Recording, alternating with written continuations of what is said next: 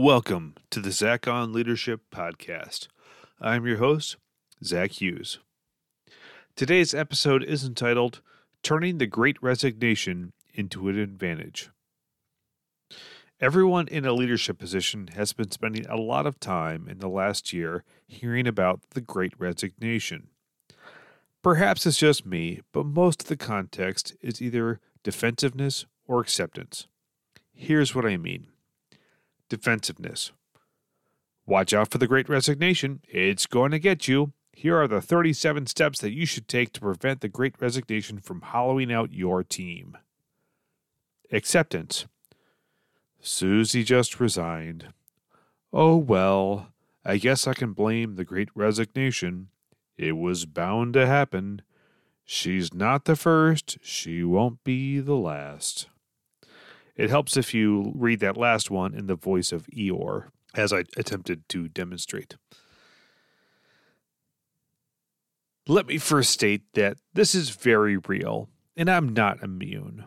While I think we've done a tremendous job of attracting and retaining talent, we do have some regrettable turnover, and it stabs like a knife every time. With that said, I'd like to turn this whole concept over on its head.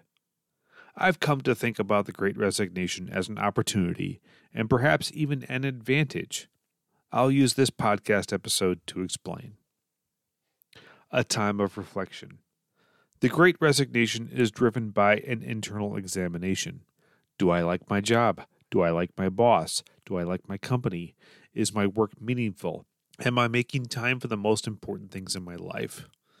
I'm the type of person that asks myself these sorts of questions every day, but apparently not everyone is like me. Most have been trudging along, and it took a pandemic and a great resignation for them to finally ask themselves these important questions. For that, I am grateful. Only good will come from this reflection. Recruiting talent. I'm a tech leader, but many days I feel like a talent scout. I'm constantly on the lookout for bright, talented, and passionate people to join my team. Over the years, I've had to deal with a few slight disadvantages. Number one, CHS wasn't a household name. Number two, many didn't want to commute daily to our office in the Southeast Twin Cities metro. Employment branding. For the past six years, every week I've been building the brand equity of CHS as an awesome place to work through my activity on LinkedIn. While prospective employees may not see our company brand on many billboards, they've gotten to know the type of leadership culture we have through my blog and podcast. Besides that, I think the Great Resignation has lessened the importance of working for a company with a household name. It turns out that many companies with household names have toxic cultures. They may have a memorable name, but it's no fun to work there. Flexibility. I've made it my hobby to study workplace flexibility. I closely follow anytime a major company announces their return to office or hybrid work plans. I just find it all fascinating. I by no means have this figured out, and I think we are far from getting this fully settled.